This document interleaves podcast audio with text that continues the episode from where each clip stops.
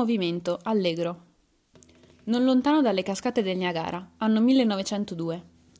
Interno di una baracca povera, incasinata ma dignitosa. Un uomo sdraiato sul letto, non sta necessariamente dormendo, è lì, tranquillo. Bussano alla porta. Wesson, sdraiato sul letto. Chi è? Smith, da fuori. La signora Higgins all'albergo mi ha parlato di lei. Mi ha detto che potevo venirla a trovare. Wesson. La signora Higgins è una puttana. Pausa. Wesson. Mi ha sentito? Smith sempre da fuori.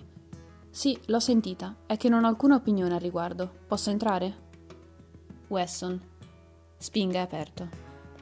Smith entra, si accorge che l'altro è a letto. Smith. Mi scuso, non sapevo che dormisse. Wesson. Non dormo, sto a letto. Ogni quattro mesi sto a letto per cinque giorni. Serve a rimettere a posto gli organi interni. La posizione orizzontale li riporta in equilibrio, sto letto e mangio passato di fave. Mi alzo solo a pisciare, ma di rado, e a scaldare il passato di fave. Smith. Notevole. Wesson. Dovrebbe provare. Smith. Non è un tantino noioso? Wesson. La noia fa parte della cura. Smith. Giusto. Le spiace se prendo una sedia? Wesson. Faccia, faccia. Smith, prendendo una sedia e sistemandosi di fianco al letto. È la signora Higgins che mi ha parlato di lei. Wesson, bellissima donna, l'avrà notato. Smith, splendida, sì. Wesson, non ha marito, non ha figli, non quadra. Allora uno si chiede con chi va a letto e perché? Lei se l'ha chiesto? Smith, non mi ricordo di essermelo chiesto, no. Wesson, coi clienti. Smith, giusto. Wesson. Una puttana. Ma non mi fraintenda, lo fa per passione, mica si fa pagare. Non gira un dollaro. È solo per passione. Donna ammirabile. Lei alloggia all'hotel? Smith. Ci ho alloggiato per tre settimane.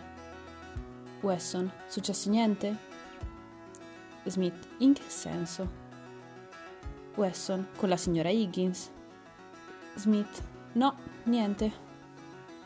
Wesson è piuttosto selettiva. Smith, immagino. Wesson predilige gli avvocati. Lei è avvocato? Questo è Tra le righe. Oggi vi raccontiamo la storia di Smith e Wesson.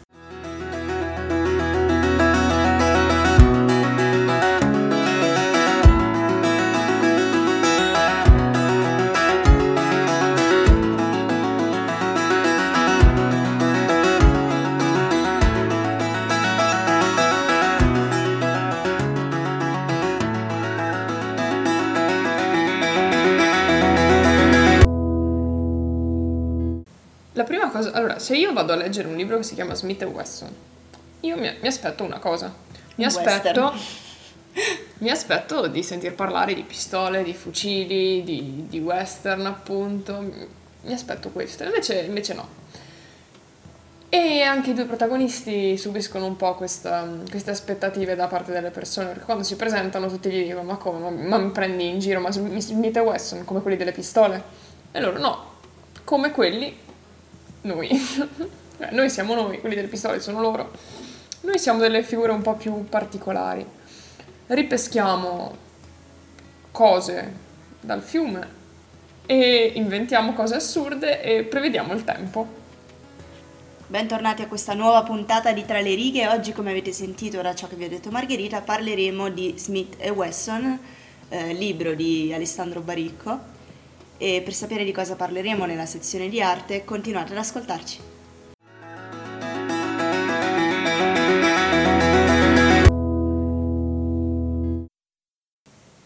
abbiamo iniziato allora col presentare i personaggi. Sì, devo dire che non è stato troppo chiaro così, diciamo non particolarmente brillante la mia presentazione di questa trama. No, secondo me in realtà era molto chiara, basta semplicemente adesso andare a a spiegare un po' meglio cosa fanno i diversi personaggi. Esattamente, anche perché abbiamo detto allora Smith e Wesson sono i due protagonisti di questo libro di Baricco, un po' particolare devo dire questo libro, nel senso per esempio non è un romanzo, ma è scritto sotto forma di copione teatrale. I personaggi sono in particolare, se vogliamo presentarli un po' meglio, Tom Smith e Jerry Wesson.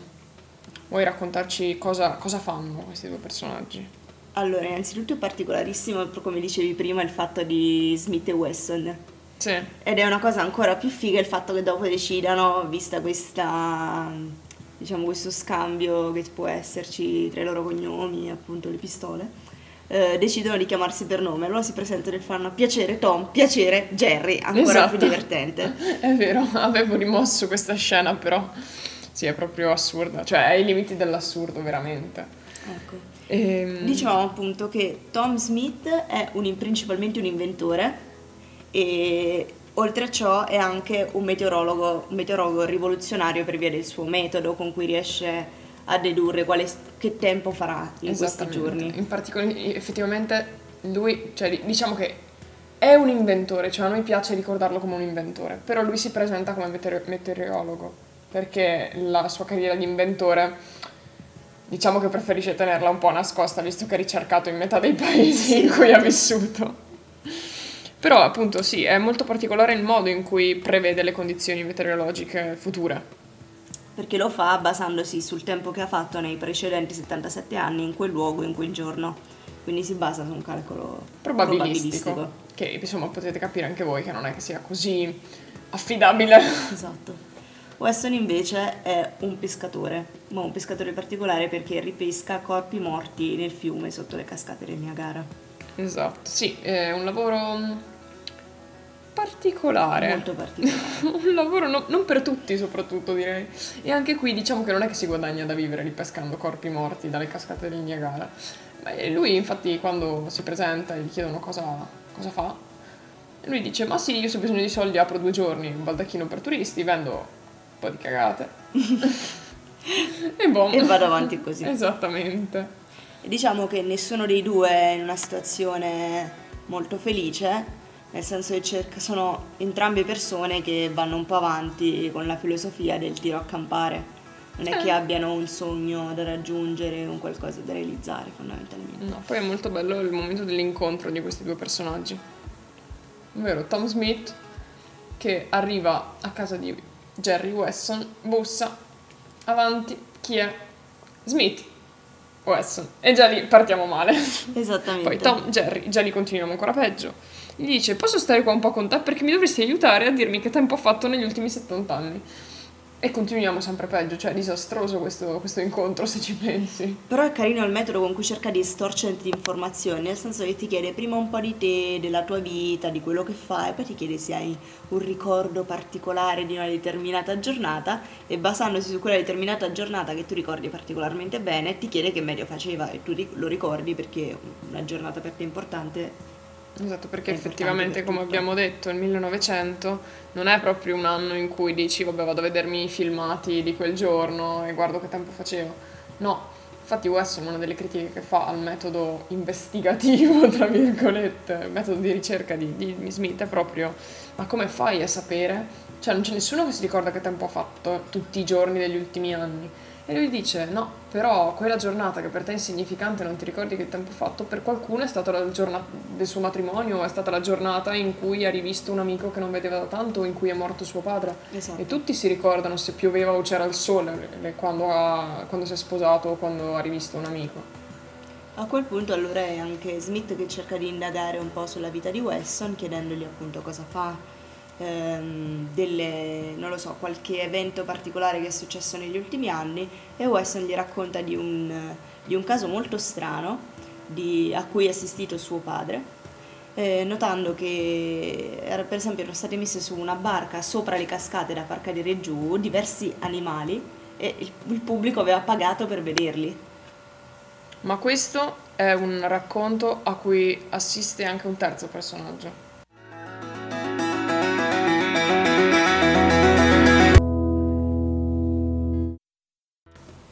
Lasciamo un attimo da parte per pochi minuti l'evento in sé. Però abbiamo parlato di un terzo personaggio, di un terzo spettatore. che è Rachel Green e infatti non ti dico vedo quando ho, letto, quando ho letto Rachel Green, Rachel Green ho pensato che ho, ho immaginato proprio il personaggio come Jennifer Aniston per me quel personaggio è Jennifer Aniston perché Rachel Green è un personaggio di Friends interpretato appunto da Jennifer Aniston ecco ehm, Sì, infatti ti ho vista illuminarti, non capivo perché, adesso ho capito. esatto eh, sai che sono una fan sfegatata. Sì, so che sei ossessionata. Ecco. Questo personaggio quindi interviene proprio nel momento in cui Weston sta raccontando questa storia, bussando alla porta e intromettendosi nel discorso dei, dei due uomini, spiegando che lei era una giornalista, che il suo sogno era sempre stato quello di scrivere, che però non era stata adeguatamente, diciamo, incoraggiata, incoraggiata e esatto. tra virgolette, eh, sia dai suoi genitori che effettivamente dai suoi datori di lavoro. Esatto. Per questo motivo un giorno si è ribellata suoi, al, suo, al suo capo. E ha detto io voglio scrivere una storia che verrà ricordata. E il suo capo allora gli ha dato dieci giorni per scrivere un, un pezzo della prima pagina. Si è pagata quindi il biglietto fino a Niagara Falls e ha scoperto dell'esistenza di questi... No, è andata per trovare loro. Sì, di questi due uomini e ha deciso di andarli a trovare. Esatto. E lei arriva e dice, eh, ho deciso che se non c'è, niente, non c'è niente da scrivere qui. Ci sono le cascate del Niagara, c'è la gente che guarda le cascate del Niagara, non succede mai niente. Quindi scriverò di noi. Noi faremo succedere qualcosa. Il motivo per cui i due uomini dovrebbero accompagnarla è che lei ha scoperto ormai troppo della loro vita, si è informata, è una giornalista in particolar modo sa che Smith è ricercato in quattro paesi per sì, frode. tipo, sai, a proposito dell'essere inventore, però non proprio un inventore normale. Originale? Esatto. Ok.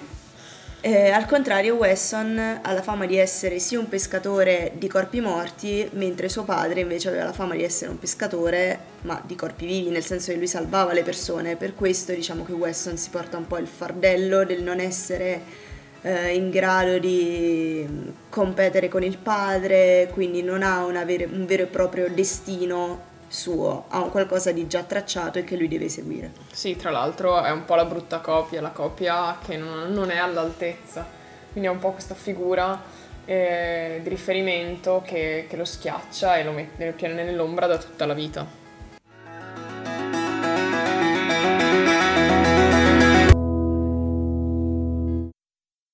Arriviamo allora al punto di Spannung, di massima tensione. Esatto, perché effettivamente è da ormai tre segmenti che stiamo parlando di questo evento che Rachel proporrà a Smith e Wesson, però non abbiamo ancora detto niente. Cosa propone quindi? Di rinchiudersi in una botte. Dopo decideranno effettivamente che sarà all'interno di una botte, non di un gomitolo di, di spago all'interno di una cassaforte. Si stringendo, praticamente lei arriva da loro dicendo io mi butterò giù dalle cascate del Niagara, la gente pagherà per vedermi buttarmi giù dalle cascate del Niagara, ma Perché voi io sopravviverò. viva. Esatto. esatto. Quindi decidono di chiuderla all'interno di una botte di birra, importante esatto. questo, una botte di birra, possibilmente non ancora usata. sì, questo lo aggiungerei, c'è il ma gli altri due non è che interessi particolarmente questa cosa. E all'interno di questa cassa appunto, di, questo, di questa botte di legno, lei riuscirà a sopravvivere all'impatto del, del, volo, diciamo, della cascata all'interno dell'acqua, anche perché riusciranno a calcolare appunto delle distanze per non farla cadere sugli scogli, in modo che una volta caduta nel, nel fiume, Wesson possa andare lì e recuperarla. Esattamente. E quindi cosa sono le, i ruoli all'interno di questa cosa? Smith dovrà inventare la botte, dovrà inventare un modo per farla respirare per tutto il periodo che sarà sott'acqua e proprio per questo inserisce un carry-on della durata di 3 minuti e 12, qualcosa del genere, sì, da mettere della... all'interno della cassa proprio per Che è la durata esatta dell'ossigeno. Esatto. E... e... c'è proprio una frase che dice Rachel, che... perché poi all'inizio sono tutti molto bruschi, burberi, eccetera, poi cominciano ad essere anche un po' teneri a volersi bene a condividere queste emozioni molto forti comunque che precedono il lancio. E c'è la scena in cui eh, Smith le spiega del carry-on e Rachel, che dopo che Smith se n'è andato, fa proprio questo commento e dice come tenera questa cosa, perché non c'è assolutamente nessuna possibilità al mondo che io possa sentire la musica del carillon che sovrasti il frastuono delle cascate del Niagara intorno a me. Il, mentre il ruolo di, di Wesson sarà quello di andare a recuperare la ragazza in mare, avendo cura appunto di studiare delle carte che aveva ereditato, eh, ereditato e compilato il, il, suo, il, suo, padre a proposito della posizione degli scogli all'interno del fiume. Tra l'altro anche questa cosa delle carte è molto bella. Molto dibattuta soprattutto tra Smith sì, e Wesson. Perché uno dice, ma tu come fai a sapere dove deve, cioè come fai a sapere dove finirà, dove andare a recuperarla? E, Sm- e Wesson gli dice, ah, io leggo le carte dei disegni di mio padre. Eh, ma questi dove li ha presi? E li ha Eh, fatti li ha lui. fatti lui. Ma come ha fatto? Eh, ha visto quello che c'è sotto l'acqua. Com'è possibile? E anche lì c'è una risposta che mi sembra che sia che in un determinato periodo dell'anno, in t- diversi anni fa, si sia creato una sorta di blocco di ghiaccio talmente grande da aver bloccato, Bloccato. le cascate che quindi avevano creato una sorta di, di lago artificiale in cui appunto non confluivano le cascate e poi questo lago si sia pian piano Sciolto. sciolto, Sì, sì, sciolto, concetto- diciamo un po' evaporato più che Esatto. sciolto. Diciamo che il concetto base è che in questa giornata lui e suo padre sono andati, si sono svegliati e, non hanno, e hanno sentito silenzio. E questa cosa è molto strana perché in un luogo dove abiti a 100 metri dalle cascate più grandi e famose del mondo, cioè il frastuono dell'acqua diciamo che non è irrilevante. È diventato un po' tuo amico nel corso del tempo. Esatto. Ti ci sei abituato. Un po' come quando abiti vicino a una ferrovia. Ecco, ottimo. Esatto. E, e quindi loro rimangono sconvolti da questo silenzio totale improvviso e vanno e, e- e non c'è più l'acqua. E quindi loro camminano dentro il letto delle cascate del Niagara, praticamente riescono a fare i disegni di tutti i sassi, tutti i, tutte le, mm, le- Gli scogli. esatto, tutti gli scogli, tutte le zone più profonde, tutte le fosse e riescono a, cioè il padre soprattutto perché Wesson è piccolo all'epoca. E Wesson riesce ad avere un'immagine chiara sia mentale che grafica di, di tutto, di tutto il percorso di tutta la zona. Quindi sa in base a do- dove cade un, un corpo esattamente sa dire se, eh, eh, dove ricomparirà e dove sarà possibile ripescarlo vivo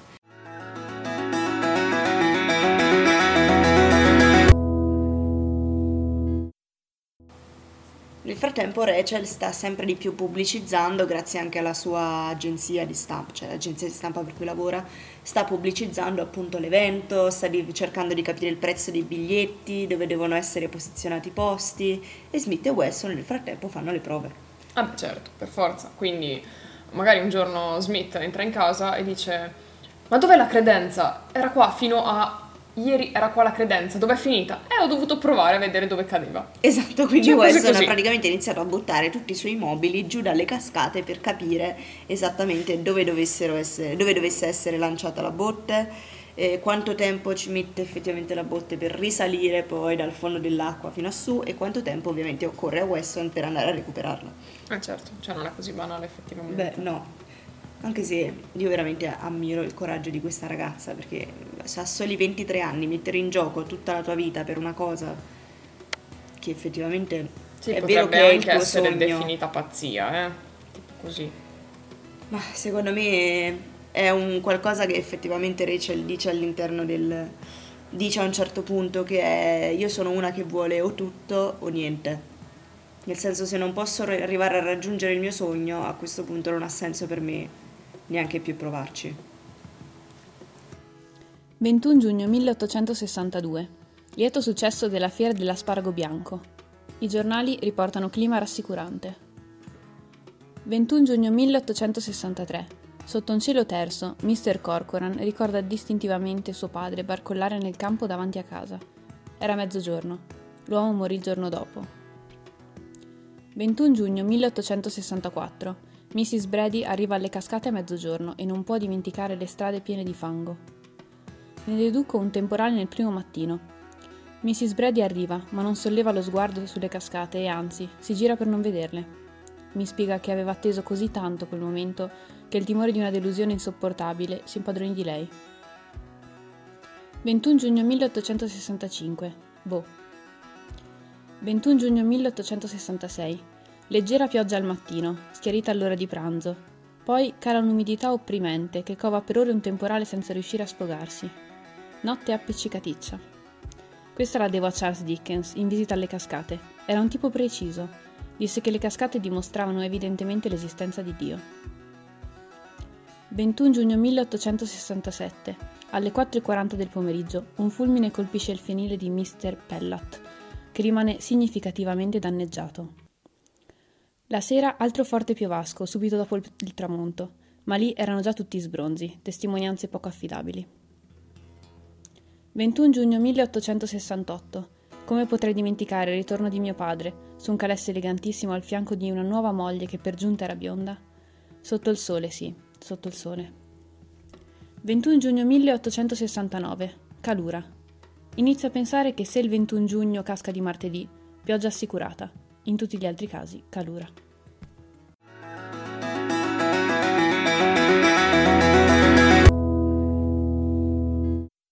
All'interno della sezione di arte, visto che sia io che Margherita abbiamo visto recentemente lo spettacolo teatrale, abbiamo deciso di parlarvi proprio di quello. Sì, diciamo più o meno recentemente. Quindi abbiamo... Beh, io ieri, quindi... Esatto.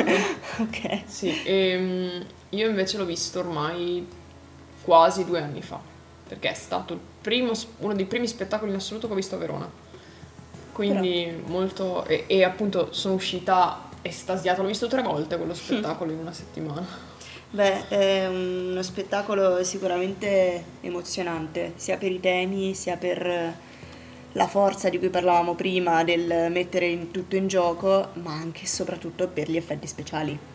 Sì. Infatti c'è il momento in cui appunto Rachel viene inserita all'interno della botte, che poi è un, una struttura che era stata utilizzata anche per la casa di Wesson e, e all'interno di, di, questa botte lei viene, diciamo, sospesa, nel senso che sia la botte sia lei sono sospese all'interno, sono sospese sul palcoscenico fondamentalmente.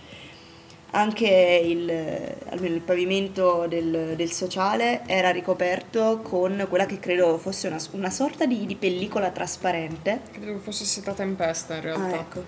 eh, proprio per diciamo, dare questo effetto d'acqua. d'acqua del mare eh, una cosa che mi è piaciuta molto è stata anche il, il rumore del mare, sì. il rumore delle onde, della, della forza con cui quest'acqua trascinava la struttura e poi ovviamente l'effetto onde, l'effetto cascata che hanno fatto i personaggi trascinando questo telo, eh, telo che sembrava quasi vetrato, non sì, so, sì, sì. prima sul, sul palco e poi sopra il pubblico, ovviamente nella platea. Sì, questo effetto non l'hanno fatto quando ho visto io lo spettacolo, probabilmente l'hanno aggiunto dopo. Non può darsi. No, la cosa che a me veramente ha colpito tantissimo è dal punto di vista della scenografia, il fatto che fosse una struttura unica, questo cubo, solo struttura, quindi senza lati, no, cioè senza fa- facce, solo con i lati, di legno, con all'interno tutta una serie di, di mobili che però sono legati, cioè fanno tutti parte della stessa struttura, quindi se sollevano il cubo si solleva tutto. Sì. E um, è bellissimo perché finché rimane per terra è la casa. Poi se viene sollevato diventa la barca con cui Smith e Wesson vanno a vedere le cascate appena all'arrivo di Smith. Poi a un certo punto c'è una scena in cui eh, Smith e Wesson stanno parlando da soli. No, in cui c'è la signora, la padrona di casa, non, di cui non abbiamo parlato perché è un personaggio secondario nonostante sia sì, diciamo molto bello. Chiude lei, ecco un po' la storia alla fine, però. Esatto, ma c'è lei che parla a un certo punto e c'è il sipario chiuso, poi il sipario si apre e c'è Rachel sospesa proprio nel vuoto, in mezzo a questo cubo che ruota su se stesso. E è lei nella botte che si sta lanciando. E è una scena di una magia incredibile, perché poi è tutto calmo, tutto perfetto. E Fino poi c'è il rumore del, del, c'è il frastuono, il tuono di lei che cade sì. nell'acqua e si sente questo colpo che veramente salti sulla sedia. Sì, assolutamente sì, è fortissimo.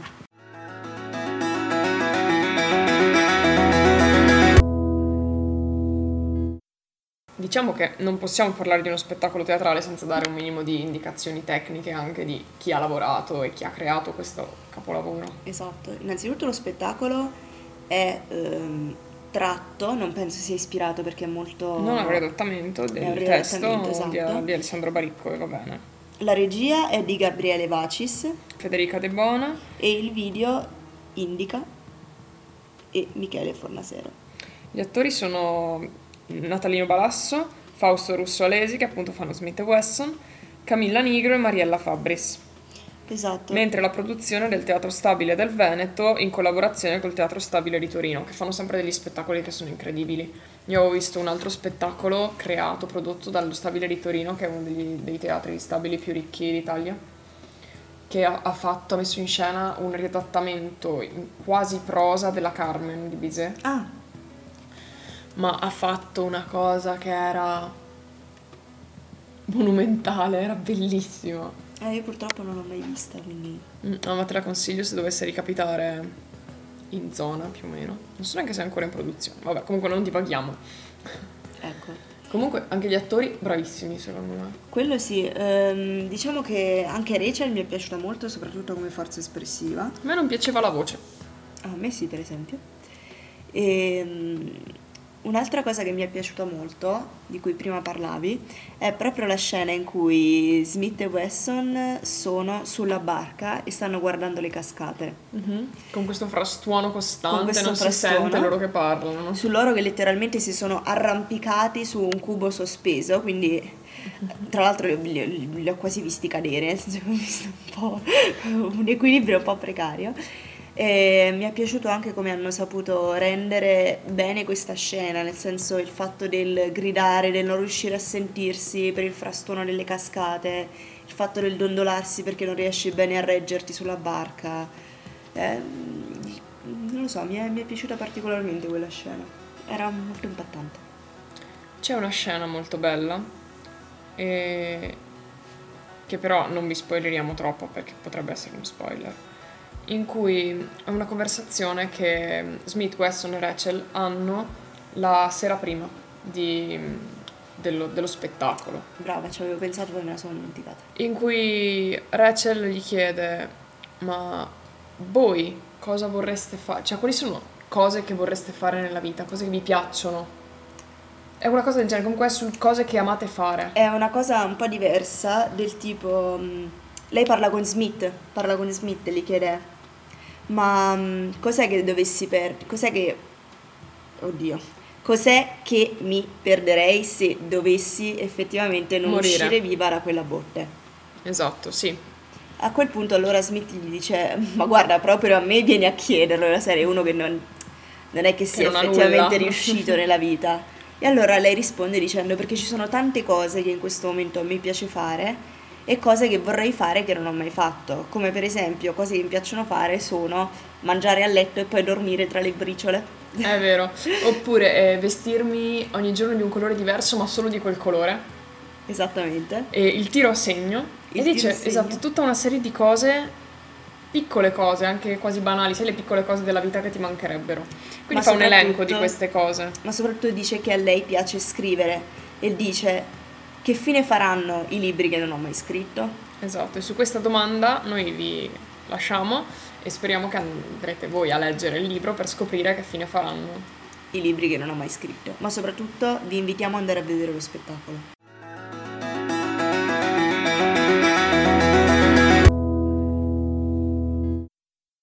Oh, è finita anche la terza puntata. Qui stiamo andando troppo veloci, sta finendo tutto troppo in fretta. Quindi, non so, scriveteci, diteci effettivamente se vi sono piaciute le puntate, dateci un riscontro, così magari sembra che continuando a parlare sempre le stesse cose, magari le cose vanno un po' più lentamente, non lo so. Del tipo mo- modi alternativi per rallentare l'avanzare inesorabile del tempo, vai Cecilia, passarella. Esattamente, esattamente. Scriverò anch'io una storia del Potresti tempo. farci un nuovo programma. Un nuovo libro, dopo Stephen Hawking e Marcel Proust troverete il libro di Cecilia Passarella sul passare del tempo. Vabbè, Bestseller. Vabbè, dopo questa comunque, perla vi do appuntamento alla prossima settimana, sempre alle 19 su Samba Radio, Con il libro Il metodo del coccodrillo. di eh, Maurizio De Giovanni. Ciao! Ciao!